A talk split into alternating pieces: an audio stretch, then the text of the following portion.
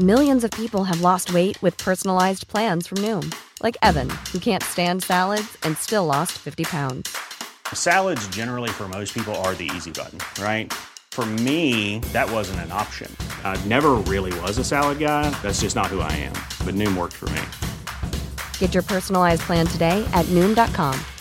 Real Noom user compensated to provide their story. In four weeks, the typical Noom user can expect to lose one to two pounds per week. Individual results may vary. Ryan Reynolds here from Mint Mobile. With the price of just about everything going up during inflation, we thought we'd bring our prices down. So to help us, we brought in a reverse auctioneer, which is apparently a thing. Mint Mobile unlimited premium wireless. Ready to get 30, 30, bit to get 30, bit to get 20, 20, 20, bit to get 20, 20, bit to get 15, 15, 15, 15 just 15 bucks a month. So, Give it a try at mintmobile.com/switch. slash $45 upfront for three months plus taxes and fees. Promo rate for new customers for limited time. Unlimited more than 40 gigabytes per month. Slows. Full terms at mintmobile.com. Everyone knows therapy is great for solving problems, but getting therapy has its own problems too, like finding the right therapist, fitting into their schedule, and of course, the cost. Well, BetterHelp can solve those problems. It's totally online and built around your schedule. It's surprisingly affordable too. Connect with a credentialed therapist by phone, video, or online chat, all from the comfort of your home. Visit betterhelp.com to learn more and save 10% on your first month. That's BetterHelp H E L P.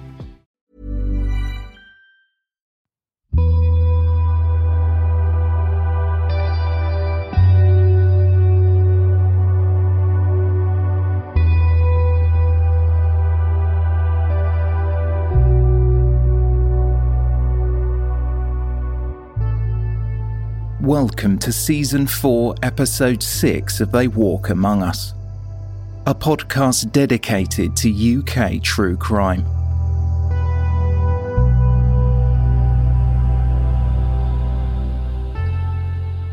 This is part one of a two part case. Listener caution is advised, as this episode contains adult themes and descriptions that some listeners may find distressing.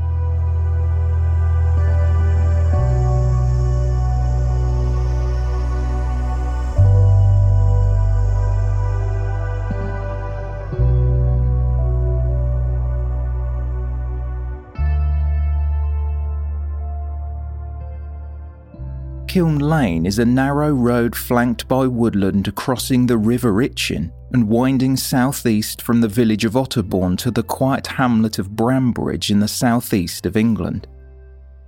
Although isolated, measuring roughly a mile, the road is used as a commuter route, so a considerable amount of traffic passes through it during peak travel times. Shortly before 6 pm on Friday, January 11th, 2008, police were alerted to an address on the thoroughfare close to the riverbank. A woman in her late 70s had been found dead in her kitchen with injuries that suggested she had been severely assaulted. The victim was identified as 77 year old widow Georgina Elizabeth Edmonds. She was discovered by her son and two groundskeepers. They became suspicious when they could not see any movement in the property, and Georgina was not answering her phone. Once they accessed the home and switched on the lights, they found her in a pool of blood. While there appeared to be no sign of a break in, as the doors and all but one of the windows were locked, it was not unusual for her to leave the home unsecured during the daylight hours. The widow of nearly 20 years lived there alone with her spaniels, Amber and Daisy.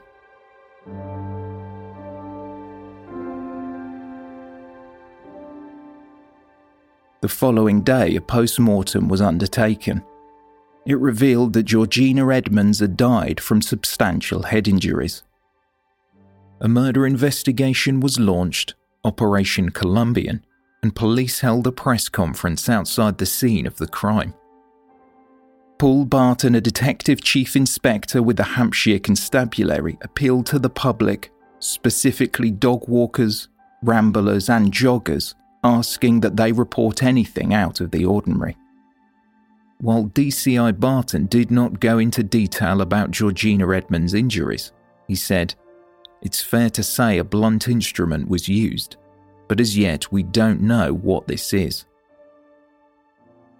As scenes of crime officers continued to search for clues while the press conference continued, the Detective Chief Inspector went on to explain that the investigation would be relying on sightings made by the local community.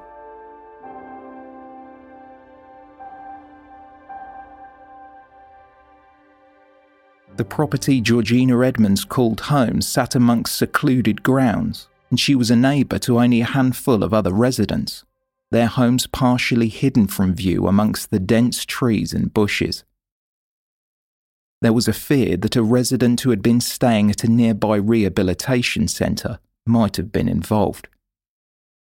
Elderfield House in Otterbourne, a hostel where male ex offenders with a low to medium risk of reoffending undergo rehabilitation, had been home to Anthony Rice, a serial sex offender who had served 16 years for rape and sexual assault before being released in 2004. He went on to kill 40 year old Naomi Bryant less than a year later and was sentenced to a minimum of 25 years in prison.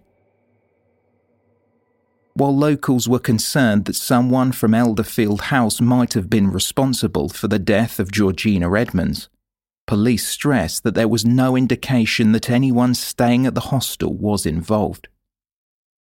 At the time, a murder weapon had not been disclosed, and police could find no motive for the attack. They urged locals to remain vigilant and secure their homes. Residents were interviewed by the press with one man who did not wish to be named, stating, It's a shock to everybody here. It's a tragedy, and our hearts are with her family. Absolutely shocked. Couldn't believe it ever happened. And I still can't believe it happened. I still think about her, and I've passed the house many times and still think about the dear soul, her lovely smile. Huge shock that something like that happened in the heart of a community where crime was milk bottles over the hedge on a Friday night or something like that. Known affectionately as the Lady of the Manor, Georgina Edmonds was described by a family friend as a beautiful lady, bubbly, and full of fun. Her home, Fig Tree Cottage, was set in the grounds of a larger estate, Kingfisher Lodge, which belonged to her son Harry in his early 50s. Georgina had moved out of the larger house on the estate as she wanted something smaller that met her needs. Her husband, also called Harry, who had since passed away, built up a family run tea and coffee merchants that was now being managed by their son. Georgina was a well liked member of the community, of which she had been a part of for 30 years. It was believed that she had been attacked sometime between 11:15 a.m. to 3:15 p.m. That morning, she had received a visit from her hairdresser and then eaten lunch. Susan Parrick, who had known Georgina for 30 years, had frequently called in on her friend after the 77 year old found it difficult to leave the house following a hip operation. Georgina was someone who took pride in the way she looked and was active, despite not being able to go out much due to an onset of osteoporosis. Susan Parrick arrived at 10am on that fateful day to cut Georgina's hair. The pair discussed their grandchildren and how they had spent Christmas. Susan left around 11am. The hairdresser told the press how she felt numb when she discovered the news of Georgina's death and was sick knowing that someone had done this to another human being. A family friend who wished to remain anonymous told a local reporter, I'm extremely fraught and sorry. It's a terrible thing. Harry will be very, very upset. He was very close to his mum. They got on well.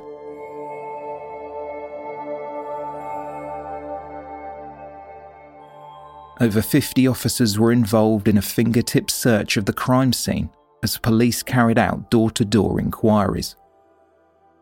It was understood that one line of inquiry was that Fig Tree Cottage had been targeted by thieves as her Radley handbag in which she kept her bank card and a set of keys appeared to be missing. By Monday, January 14th, it was reported that a raid had been carried out at Elderfield House Hostel and four residents had been arrested, aged 21, 28, 36, and 37. While few details about their involvement in the crime were made public, questions regarding the hostel's ability to remain open were raised. As police teams paced the grounds of Elderfield House, locals were once again pointing angrily at this country home for former prisoners with renewed suspicion. there's a lot of old people that are very, very scared all the time, um, and this is obviously just a great shock. It used to be a good thing, helping prisoners back into society, but now it just seems like it's a complete, you know, nightmare. They've never been tagged, and there's never been a curfew on any of them. They just come and go as they please. It was only months ago that they actually put CCTV in there, so no one knew. I mean, my place is right opposite it. I've got a house just up the road, and we've seen them jumping in and out of the windows when the doors have been locked. So they just go where they want to go. Mark Oaten, who had been an MP for Winchester for over a decade, gave a statement which was reported in the Guardian newspaper. If these arrests were to lead to charges against individuals at Elderfield House, then with regret I think I would find it hard to continue to support the hostel remaining in my constituency. I don't wish to make a knee jerk reaction, but as the local representative for the community, I have to put safety first. I will therefore be seeking urgent discussions about its failure when we have more clarity about the individuals concerned. While a spokesman from the Ministry of Justice would not specifically address the case, they defended the use of hostels as a way to reintegrate ex offenders into society. All offenders are subject to a thorough risk assessment before they are placed into approved premises or hostels, he said.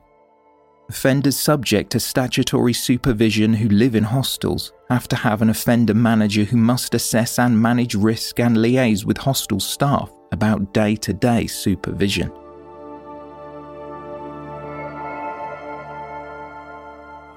As police continued their investigation, it was discovered that an attempt had been made to use Georgina Edmonds' Lloyds TSB bank card at an ATM just over two and a half miles away outside a Tesco Esso Express in a garage service station on Twyford Road in Eastleigh. The card was blocked after several incorrect attempts at guessing the personal identification number. The individual believed to be male was captured on CCTV at 10:38 p.m. on Friday, January 11th, the same evening Georgina Edmonds' body was found. Wearing a yellow fluorescent hooded anorak, dark gloves, light coloured jeans, and scruffy white trainers, the male was pictured walking east on Albert Road. The hood on the anorak made identification difficult, though, as Albert Road was lined with houses, police were hopeful someone may have spotted the male in his distinctive clothing. In another police appeal, Detective Chief Inspector Paul Barton said, We would urge local criminals who may have been offered her card to come forward and contact the police. His statement came after three of the four residents at Elderfield House were released without charge. Another remained on bail. Officers were searching the drains and bins around the Tesco Express garage in the hope the culprit discarded the bank card and left some forensic clues behind. As the investigation neared the end of its first week, the police issued a further appeal asking local residents of Brambridge and Otterbourne to check bins, gardens, or adjoining pathways for any items that looked out of the ordinary. DCI Barton stated, We are still actively seeking the person or people responsible for Mrs. Edmonds' murder, and we are still appealing for anyone with any information about this incident to come forward.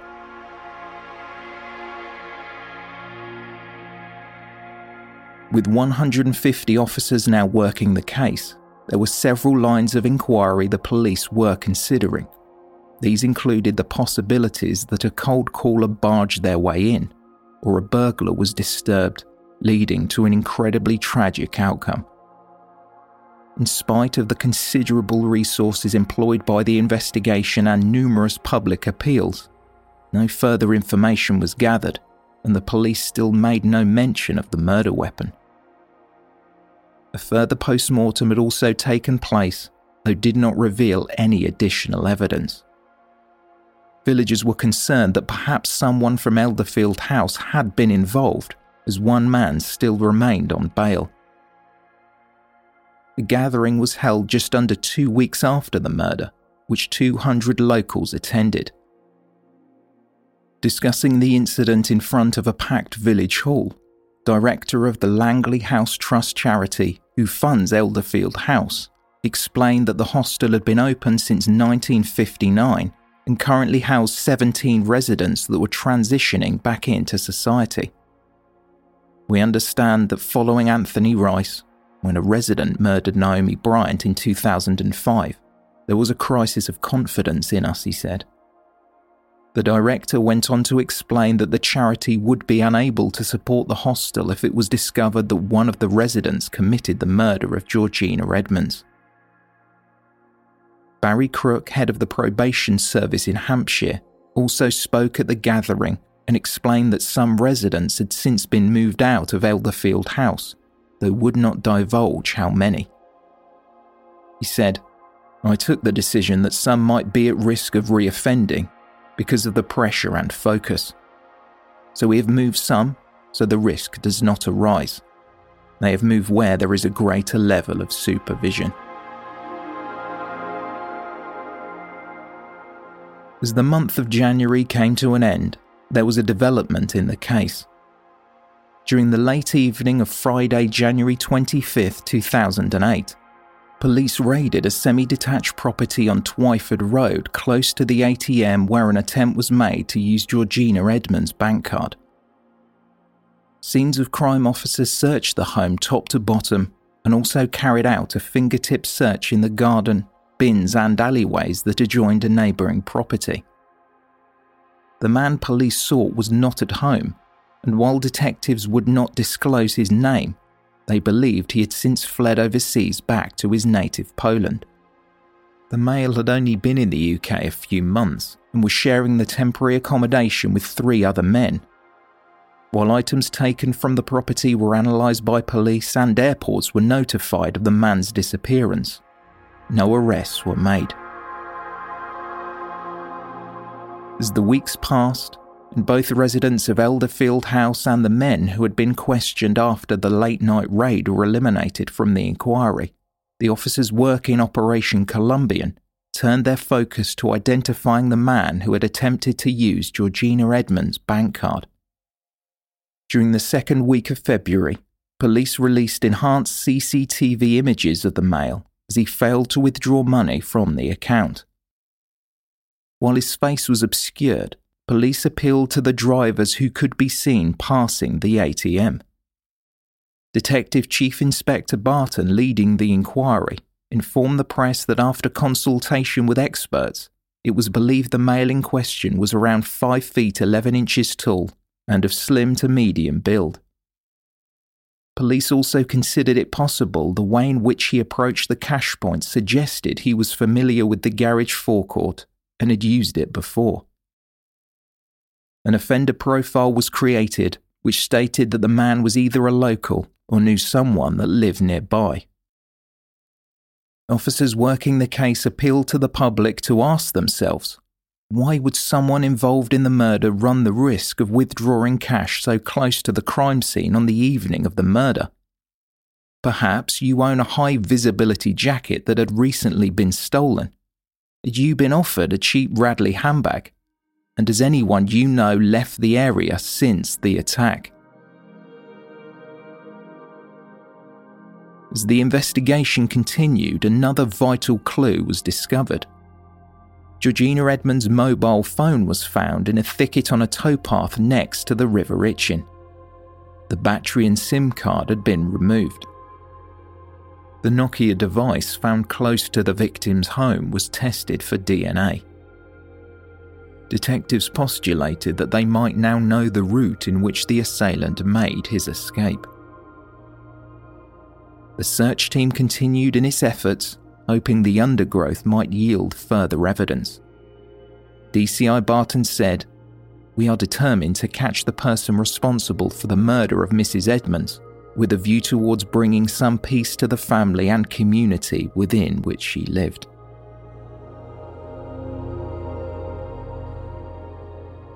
The investigation expanded, and into its fifth week, Hampshire Constabulary called in their colleagues from Surrey to review the case.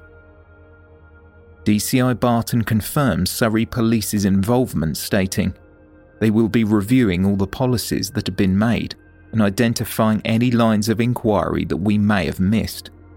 We welcome their engagement. As further details of the crime became known, it was revealed that Georgina Edmonds had been tortured before her death.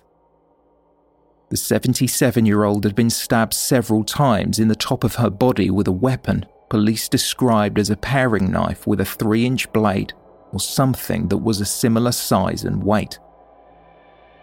While the murder weapon had still not been disclosed, it was believed that she had been hurt to obtain the personal identification number for her bank card.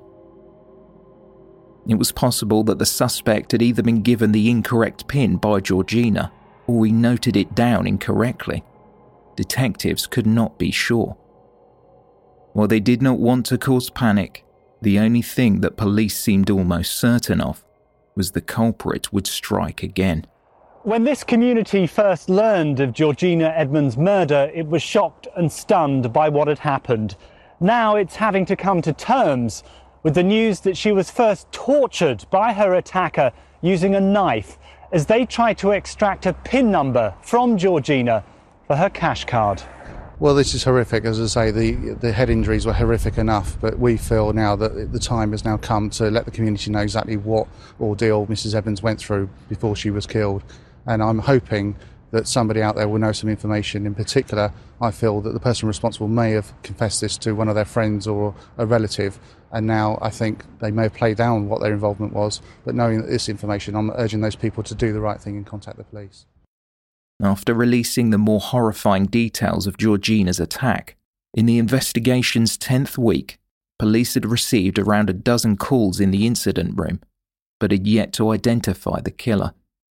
In an effort to entice someone to speak up, Georgina Edmonds' son Harry offered £3,000 for any information that would lead to the arrest and conviction of the person responsible. The reward was quickly increased when Hampshire Police offered a further £2,000 and Crime Stoppers added another thousand, bringing the total to £6,000. But in spite of the reward, no one spoke up.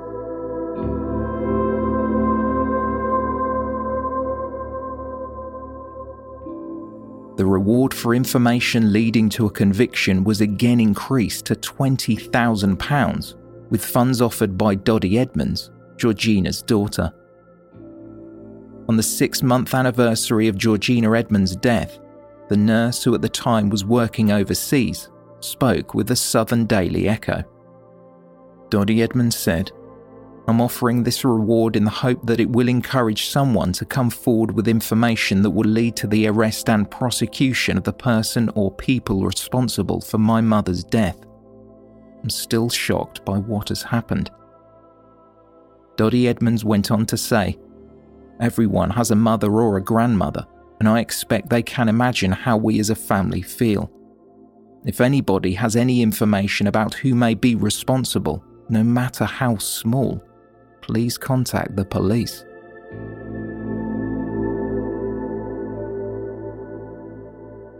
Despite the passing of time and no solid lines of inquiry, officers working the case still remain determined to catch Georgina Edmonds' killer.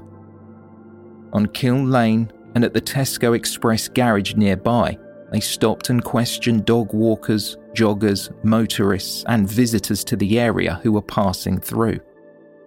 An eight page leaflet handed out to everyone police met pictured the man in the fluorescent anorak.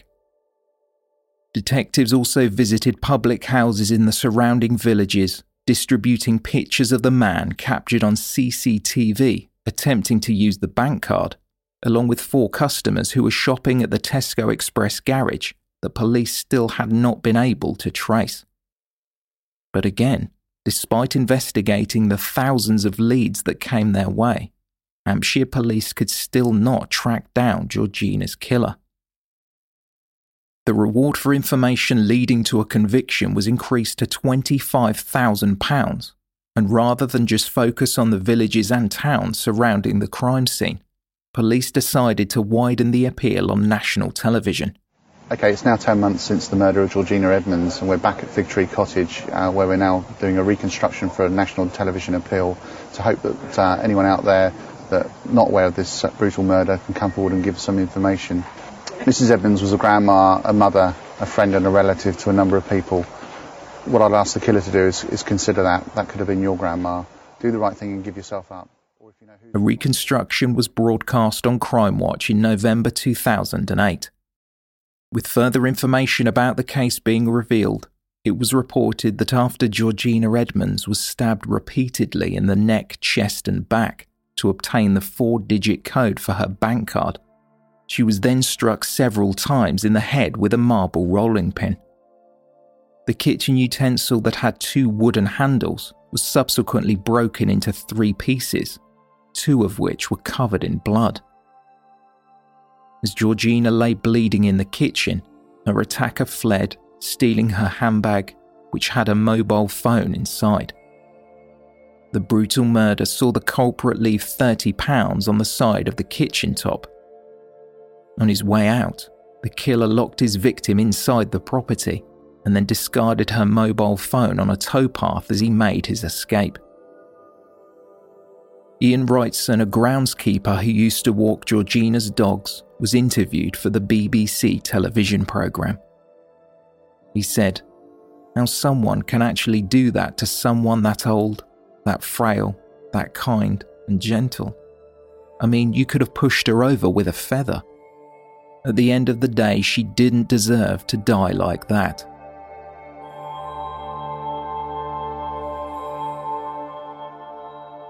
DCI Barton suggested that due to the weapons used, the violence was not planned. We believe she was probably tortured, as we know those injuries did not kill her. They were, however, wounds that would have caused her significant pain, he said. The remote location of Fig Tree Cottage is not just somewhere you can stumble across. He went on to say, the family of Mrs. Edmonds, including her two grandchildren, are facing nearly 11 months with questions unanswered. Christmas is coming, and it's important for their sake and for the wider community that this person or people responsible are caught. 50 calls were received in the incident room, and two names were provided to police. Amongst the calls made a local man who did not wish to be named donated a further £5,000 to be added to the reward offered for information that led to a conviction. Hey, I'm Ryan Reynolds. Recently, I asked Mint Mobile's legal team if big wireless companies are allowed to raise prices due to inflation. They said yes. And then when I asked if raising prices technically violates those onerous two year contracts, they said, What the f are you talking about, you insane Hollywood ass? So to recap, we're cutting the price of Mint Unlimited from $30 a month to just $15 a month. Give it a try at mintmobile.com slash switch. $45 up front for three months plus taxes and fees. Promoting for new customers for limited time. Unlimited more than 40 gigabytes per month. Slows. Full terms at mintmobile.com. Burrow is a furniture company known for timeless design and thoughtful construction and free shipping. And that extends to their outdoor collection. Their outdoor furniture is built to withstand the elements, featuring rust-proof stainless steel hardware, weather-ready teak, and quick-dry foam cushions. For Memorial Day, get 15% off your Burrow purchase at burrow.com slash ACAST and up to 25% off outdoor. That's up to 25% off outdoor furniture at burrow.com slash ACAST. Everyone knows therapy is great for solving problems, but getting therapy has its own problems too, like finding the right therapist, fitting into their schedule, and of course, the cost. Well, BetterHelp can solve those problems. It's totally online and built around your schedule. It's surprisingly affordable too.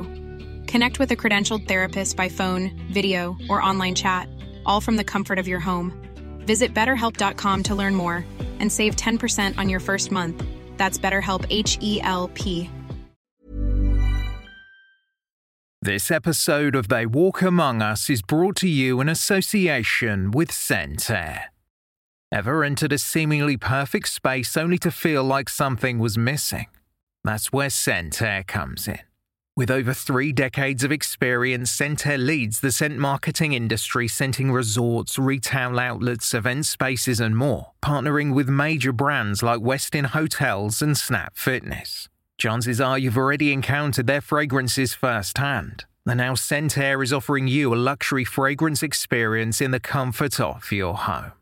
Visit scentair.com to explore their online store and infuse your spaces with unforgettable scents. ScentAir diffusers are sleek and fill your space with vivid fragrance for up to 300 hours. And the ScentAir app lets you schedule your fragrance and control your intensity right from your phone.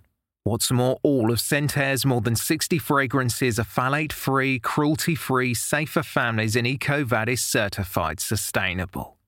Differentiate your space with scent. Try luxury home fragrance trusted by the pros by going to scentair.com and using promo code Among Us for an extra 25% off your first order. That's promo code Among Us for an extra 25% off your first order at scentair.com. One month would pass, and it was now almost a year since the murder of Georgina Edmonds, or Mrs. E as her friends affectionately called her. Her daughter Dodie Edmonds and groundskeeper Ian Wrightson spoke about what had happened. I tend to, I think I have switched off now about the way in which she died because it was so terrible. And uh, and I just know she wouldn't want me to be dwelling on that, you know. But all that, you know, to start with, I could sort of, I could imagine her terror and all that sort of thing. But I don't, I don't even let it in now. It's gone. It's past. Lovely mummy. I find it very odd that uh, in a beautiful spot like this, in the in the countryside, that such an evil act could be committed. Really, obviously, I've known Mrs. E for over ten years, and uh, saw her most days. I've taken her to hospital. I've taken her to surgeons in London. I've done errands for her. You know, she's a very sweet lady. She was like a second mum in a way. So it hit me and the family quite hard, and I feel very, very sad for the family anyway.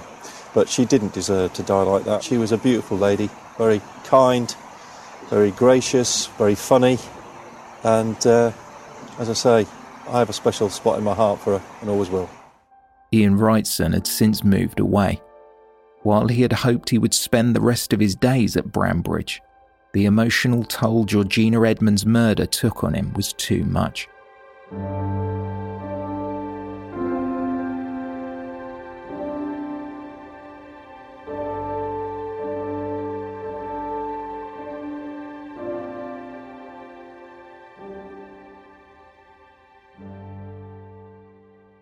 Throughout 2009, fresh calls were received in the incident room. Multiple names had been provided to police, over 3,000 exhibits were gathered, 1,500 statements taken, and the Edmonds family and police made numerous public appeals. A video uploaded to YouTube by the Hampshire Constabulary marked 18 months since Georgina's murder and featured an interview between DCI Barton and Jenny Makin, a journalist who had been reporting on the case. It was a shocking murder. What can you tell us about the scene that greeted officers that day? Yes, well, about half past five on Friday, the 11th of January 2008, Mrs. Edmonds' son Harry returned home from work. Uh, he noticed the cottage was in darkness, so he checked on his mother and unfortunately found her lying on the kitchen floor with serious head injuries and stab wounds, and obviously the police were called. And what can you tell us about the state of the house? We're not sure whether it was a burglary that went wrong. We certainly know that her handbag and contents were taken, but there was no sign of forced entry, which was quite unusual. Um, so, was it somebody that Mrs. Edmonds invited in? Uh, was it somebody who, who let themselves in because the house was insecure and Mrs. Edmonds disturbed them? We're, we're just not sure at the moment. We're keeping an open mind as to the motive. And what clues do you have about who might be responsible? I've been really encouraged by the support that we've had from the community so far in relation to this investigation. There's still a number of people, though, that we're trying to identify that were seen in and around the area on the day of the murder of Georgina Edmonds. particularly keen to identify a person that's seen at one o'clock hanging around by the bridge by the entrance to Fig Tree Cottage, and that's a gentleman aged 30 to 40 years wearing a fluorescent jacket with a hood up. Who is he? If you know who he is, then give us a call. Later on in the afternoon, around about three o'clock, there's also a person seen hanging around by the towpath. They appear to be crouching down. Were they going through Mrs. Edmonds' handbag, perhaps trying to decide what to take from the, the contents of that handbag? Really keen to identify that person. And probably most importantly, is at around about 20 to 11 on the evening, there's a person attempting to use Mrs. Edmonds' cash point card at the ATM machine at the Tesco Express in Twyford Road, Eastleigh you'll see from the footage that this person is wearing a, a, a, very large fluorescent jacket. Now, is that the same person that was seen at one o'clock earlier on in the afternoon, or is it a different person? This person would certainly seem to know the area as they're trying to hide their identity. The video went on to detail the items taken from the home, which included Georgina's black Radley handbag, the house keys, a multicoloured key fob, a checkbook, bank card, and a silver credit card holder.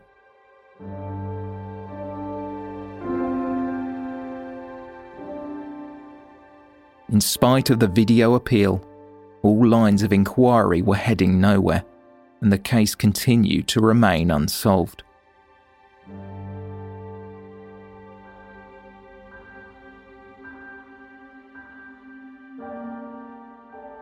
It wouldn't be until almost two years to the day of Georgina Edmonds' murder, police finally had a breakthrough. Well, we're now two years on uh, in relation to this investigation, and we're very excited by a major breakthrough in relation to the forensic evidence that we've taken from the crime scene. We now have a DNA profile of the killer. Uh, what we're now doing is identifying uh, a specific area where we're now going to speak to residents and take mouth swabs from people that have an association with that area so that we can compare that with the DNA evidence that we've got from the crime scene. We think it's really significant. Uh, we've spoken to the National Police Improvement Agency, who have offender profilers that have been assisting us with this investigation. And what we're now saying is that we firmly believe that the person using the ATM machine on the night of the murder is the killer. Now, that person must have some links with this area. Uh, we've looked at CCTV images. We're confident that person arrived at the ATM machine on foot uh, which would suggest that that person is either living in this area or certainly knows this area very well. Now, is that through work? Is that through association? Or say, were they living here on the 11th of January 2008? And more importantly, are they still living in this area? While DNA testing was being carried out on 500 local men, police began to focus the investigation on Boyatt Wood in Eastleigh, three miles southwest of the scene of the crime and a short distance from the Tesco Express garage where the ATM card was used. Officers leafleted the 3,000 plus homes in the residential area, which led to over 30 calls to the incident room. Men from Eastleigh could also voluntarily submit their DNA, and most locals did not seem to mind being asked. Stephen Collins, who was often spotted wearing a fluorescent coat, stated, the police came to see me because I wear a yellow jacket when I ride my moped. I received a letter asking me to come and provide my DNA, and am more than happy to take part. I just hope it helps them find whoever did this. It was a particularly nasty crime.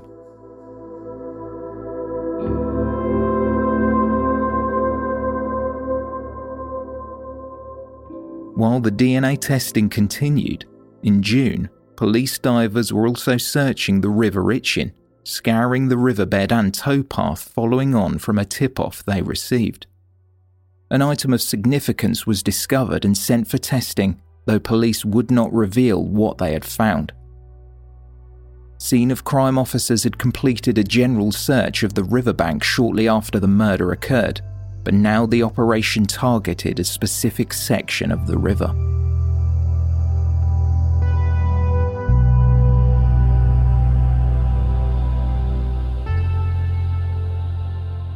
In the early hours of Wednesday, June 30th, 2010, police made an arrest.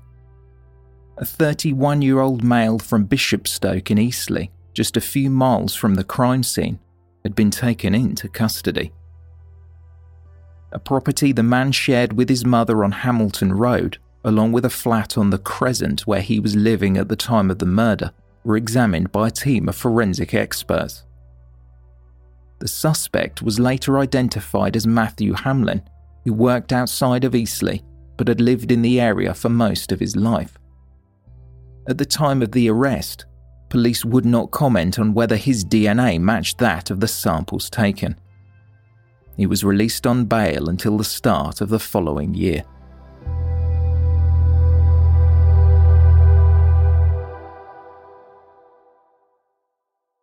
January 2011. It was reported that a further item of significance had been found in some woodland at Oakwood Copse in Otterbourne. The police would again not confirm what the item was, however, it was believed to either be Georgina's handbag, a multicoloured key fob, or silver bank card holder. It had been found by a member of the public and was being tested for DNA and fingerprints.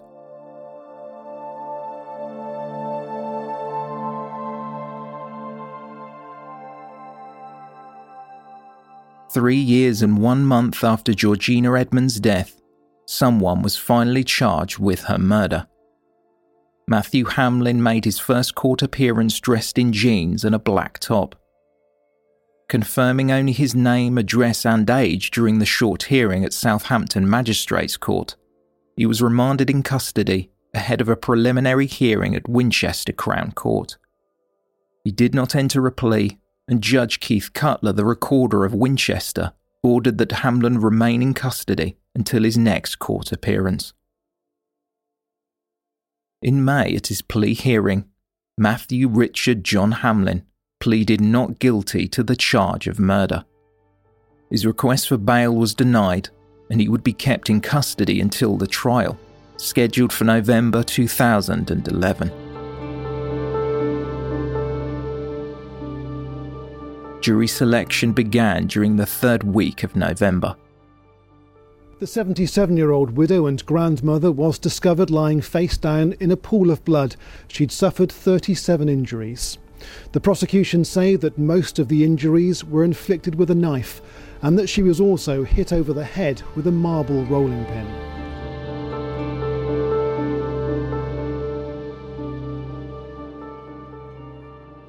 Opening legal proceedings on November 15th, prosecutor Michael Bowes QC told Winchester Crown Court of the horrific scene that greeted Harry Edmonds when he climbed through a window of his mother's home at Fig Tree Cottage. He was searching for Georgina along with two groundskeepers, Bob Whale and Ian Wrightson. The emergency services were alerted and arrived at the scene around 6:20 p.m. After trying to use a defibrillator, a paramedic noted that Georgina's trousers and underwear had been interfered with, though it would be confirmed later by a pathologist that there were no signs of sexual assault. Describing the crime as a brutal murder, Bowes said, The many knife wounds penetrated Georgina Edmonds' skin. The pattern suggested they had been delivered with some determination. The inference is that she was tortured in order to obtain her PIN number and then beaten to death. Bowes told jurors of the circumstances in which Georgina Edmonds was found, along with further details which had so far been withheld from the public. He warned the jury that some details of the case would be distressing. Home Office pathologist Dr. Hugh White would later tell the court that the victim had received several blows to the head. Georgina endured over 30 separate injuries that included repeated stab wounds, fractures to a cheekbone, eye socket, and jaw, and there were parts of her skull that had been shattered. Ending his opening statement, Michael Bowes QC said, it is the prosecution's case that the person attempting to use Georgina Edmonds' credit card was Matthew Hamlin, and that he was the person who murdered Georgina Edmonds. On the second day of the trial, Harry Edmonds described the day he found his mother beaten to death. He arrived home, and after unsuccessfully contacting her on the phone, he decided to head down to Georgina's cottage, which was only a short walk away, the property being on the same estate. It all looked so dark, it just seemed to be a foreboding atmosphere. I don't know why it should be like that, but I was conscious of it, he said. When he got inside before switching on the light, he noticed the outline of some legs on the floor. He at first thought she had had an accident before realizing Georgina had been murdered. Harry Edmonds told the court that he considered calling his mother earlier that day, but instead focused on his work commitments, a decision he said he regretted.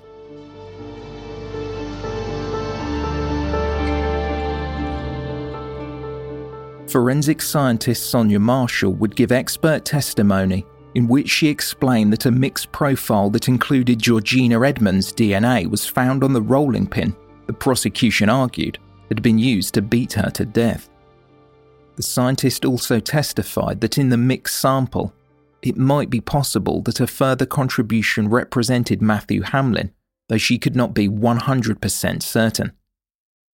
The marble section of the rolling pin had been swabbed, and there were similarities to a portion of Hamlin's DNA.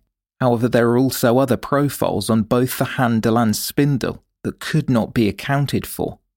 They match neither Georgina Edmonds or Matthew Hamlin.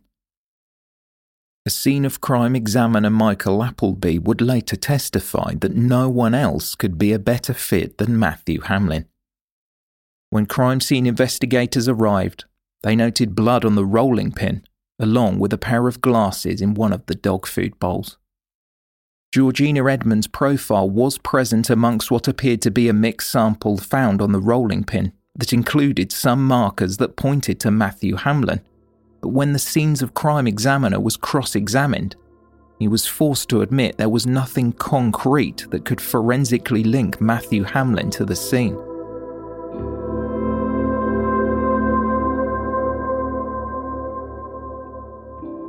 The jury of seven women and five men was shown footage of the man captured on CCTV at 10:38 p.m. attempting to withdraw 200 pounds from Georgina Edmonds' bank account.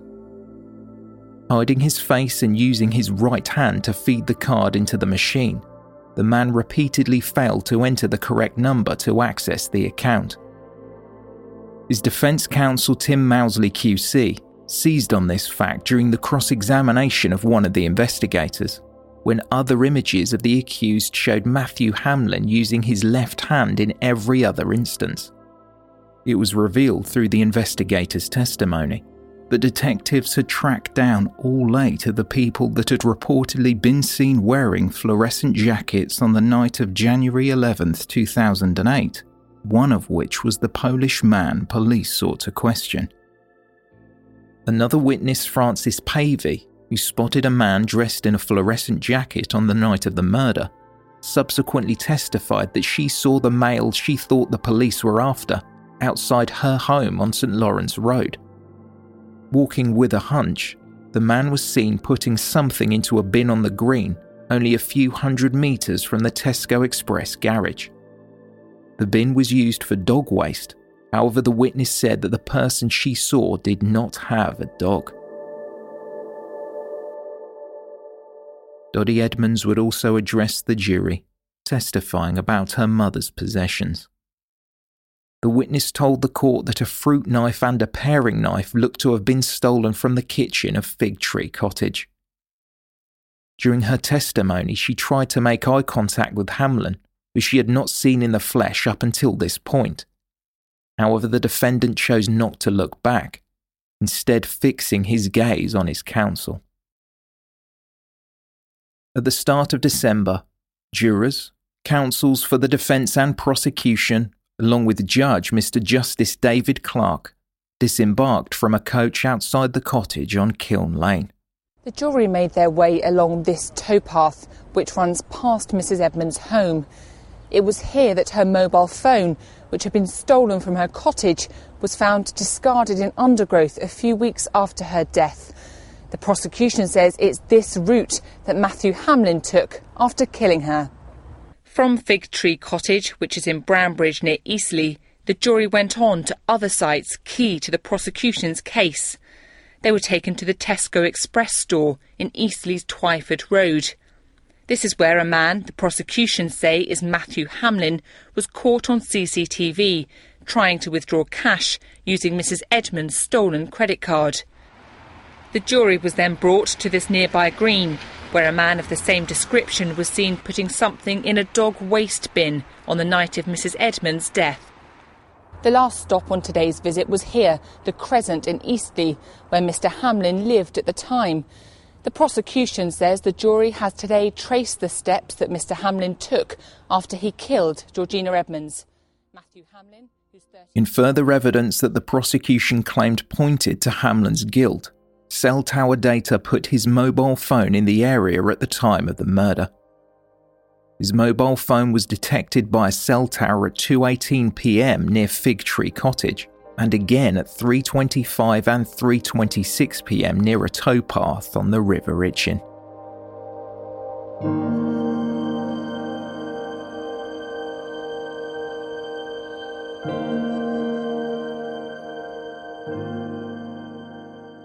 The following week, the jury would hear the voice of Matthew Hamlin, who still had not spoken at the trial. His voice came from a recording obtained while he was in police custody during July 2010. Speaking to his mother, Linda Manning, he told her the investigation against him was a witch hunt and that he believed he was with some friends at a party, a detail he had not disclosed to detectives as his solicitor advised it could turn out to do more harm than good if it were not true. He was heard saying, I haven't done anything, Mum. You know I could not do it. It's a witch hunt. They are trying to fit me up. He went on to say, I don't know where I was. I was drunk. It was two and a half years ago, and I can't remember where I was last week. I've been stuck in a cell for 80 to 90 hours with nothing to do. It's driving me mad. I can't sleep. I have nothing to read. I can't watch TV. I wake up and I'm grilled. They're trying to get me to trip up. My life is ruined, and your life is ruined. I'm sorry, Mum. During the visit with her son, Linda Manning suggested she pay Matthew's friends a visit to make sure he was at a party. One of the friends in question, a woman, Sarah Wrigley, would take the stand and testify that in January of 2008, she did not know Matthew Hamlin. Officers who had been working the case since January 2008 gave testimony and spoke of their frustrations when trying to track down and interview Matthew Hamlin. His name first came to their attention in April 2008, but despite a number of calls and visits to his address, at the time registered to a property on Harvey Road in Eastleigh, just over a mile from the ATM where Georgina Edmonds' bank card had been used, no one answered. After speaking to the Department of Work and Pensions, officers discovered he had moved to the Crescent, although again police initially did not receive a response. It was decided they would put their request in writing, though Hamlin made contact, he missed his first few appointments. It was not until August 28, 2008, when he was first interviewed. During questioning, he seemed like he wanted to help and told police that he was a self employed electrician. He did not own either a pair of light coloured trainers or a fluorescent jacket, and did not know the victim or her relatives. He had only ever used Kiln Lane as a shortcut when travelling, and had not spent a considerable amount of time there but Matthew Hamlin could not account for his whereabouts on January 11, 2008. He said he often frequented local pubs, the Chamberlain Arms and the Yarrow, but said it was just as likely he could have been staying with his girlfriend. After he was arrested in July 2010, he was asked to take part in a reconstruction of a man attempting to withdraw money from the ATM on Twyford Road, a request he declined. Jurors were shown a video recording of Hamlin being interviewed while he was in police custody. He told them that he had never been to Fig Tree Cottage, and there was most certainly an innocent explanation for his DNA being found on the marble rolling pin, though again, Hamlin could not remember where he was on the date Georgina Edmonds was killed. He said, I know I didn't murder her because I'd remember something like that but I can't account for my whereabouts, specific times and dates. Things like that seem trivial at the time. Have you handled a rolling pin at Fig Tree Cottage? Not to the best of my knowledge. So you, you, your answer to the question about are you in the habit of holding rolling pins at someone's cottage? That's a general question. Right, okay. Well, I think it's a fair question to ask when you are under arrest and suspicion of murder, and we are saying that we link you to this murder weapon.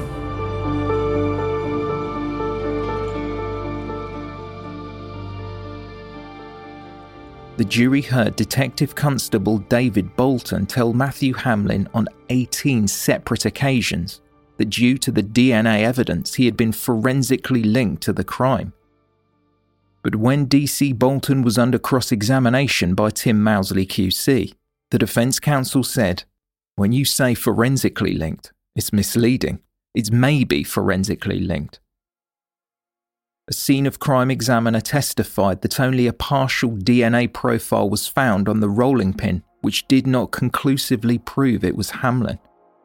The entire house was swabbed top to bottom, and so far the police could find no trace of him anywhere else. Mousley accused Detective Constable David Bolton of laying a trap for Hamlin, trying to get the accused to provide an explanation for his DNA being on the rolling pin that could then be discredited. Bolton denied this and said that the FSS, or Forensic Science Service, were happy for him to use this wording when questioning the suspect.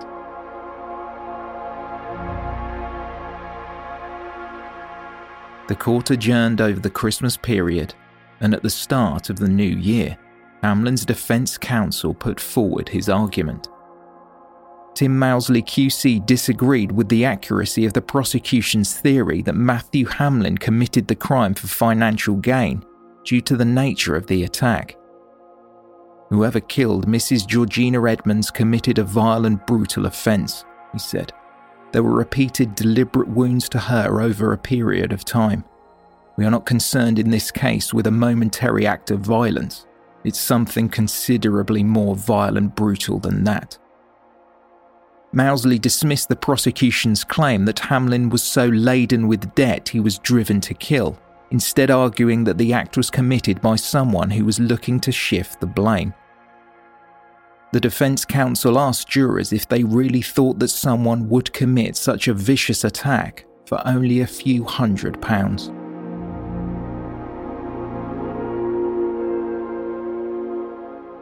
On multiple occasions, the court had been played the secret recording of Hamlin and his mother, in which they discussed his potential whereabouts on the day Georgina Edmonds was murdered.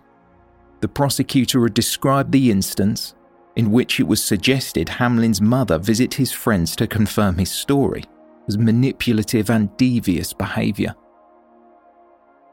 Jurors would see Hamlin on CCTV captured during the late afternoon of January 11, 2008, as he entered a Sainsbury's supermarket in Eastleigh, just over half a mile south from the Tesco Express garage and three miles south of Fig Tree Cottage on Kiln Lane. Later, when he took the stand, Hamlin recalled why he was in the supermarket. He had been buying food for his girlfriend who was due to be arriving home on January 12th after a stay in Plymouth.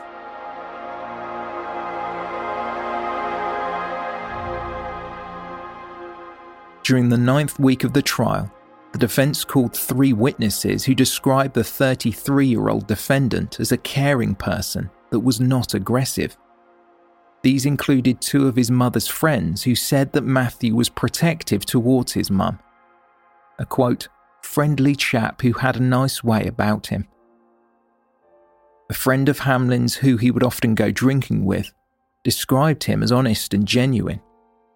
The witness had visited the accused while he was in custody and said that he was, quote, obviously annoyed for being put in prison for something that he hasn't done while defence counsel Tim Mousley QC tried to present his client as an honourable, quiet man who had been caught up in a case of mistaken identity.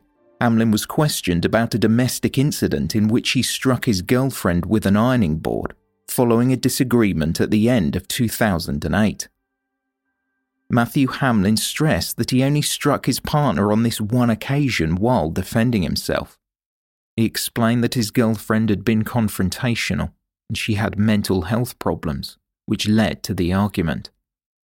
While admitting he had struck her, he told the jury that the pair reconciled the next day. Prosecutor Michael Bowes QC spoke of Hamlin's past behaviour and said that the defendant had admitted to walking the waterways of Eastleigh when he was in an agitated state, placing him close to the scene and explaining a possible motive. However, Hamlin disputed this, saying he had not walked that towpath in over a decade.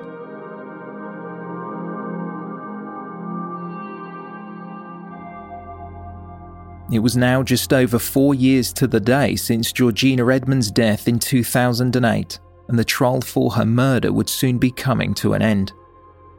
In his closing statement at Winchester Crown Court, Tim Mousley QC insisted that the prosecution had in no way proved it was Matthew Hamlin that killed Georgina Edmonds. He stressed that the police had not linked the man at the ATM attempting to withdraw cash from the victim's account to the man who killed Georgina, and they certainly had not proved that that man was Matthew Hamlin. It was also only an assumption that the person responsible was local.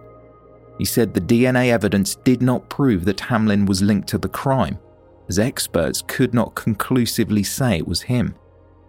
The idea that Hamlin and his mother had been trying to secretly set up an alibi with his friend was described as fanciful by the defence counsel and even if it were true, Hamlin would have been setting it up for the evening, not the day when Georgina Edmonds was killed, so how would that help his cause? Mousley addressed the jury and said, It's fitting the evidence to a theory, not building a case against Matthew Hamlin, but working back from an assumption that it was him.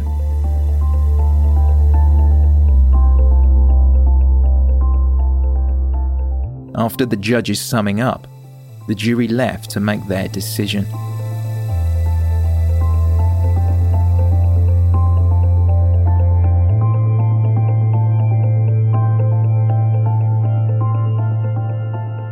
This is the end of episode 6. For more on the investigation and the outcome of the trial, please tune in tomorrow when part 2 of this case will be available.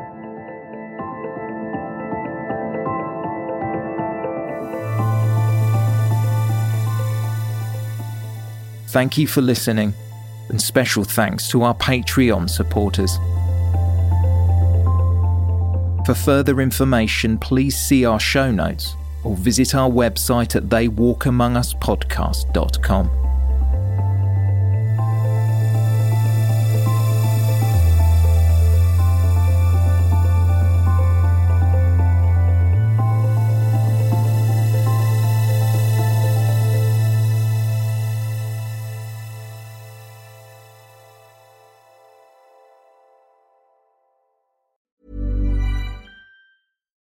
it's Paige DeSorbo from Giggly Squad. High quality fashion without the price tag. Say hello to Quince. I'm snagging high-end essentials like cozy cashmere sweaters, sleek leather jackets, fine jewelry, and so much more. With Quince being 50 to 80% less than similar brands.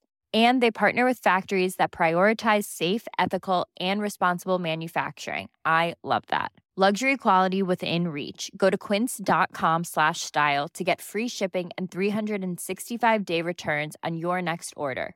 Quince.com slash style. Imagine the softest sheets you've ever felt. Now imagine them getting even softer over time. That's what you'll feel with Boll and Branch's organic cotton sheets. In a recent customer survey, 96% replied that Boll and Branch sheets get softer with every wash. Start getting your best night's sleep in these sheets that get softer and softer for years to come. Try their sheets with a 30-night guarantee. Plus, get 15% off your first order at bollandbranch.com. Code BUTTERY. Exclusions apply. See site for details.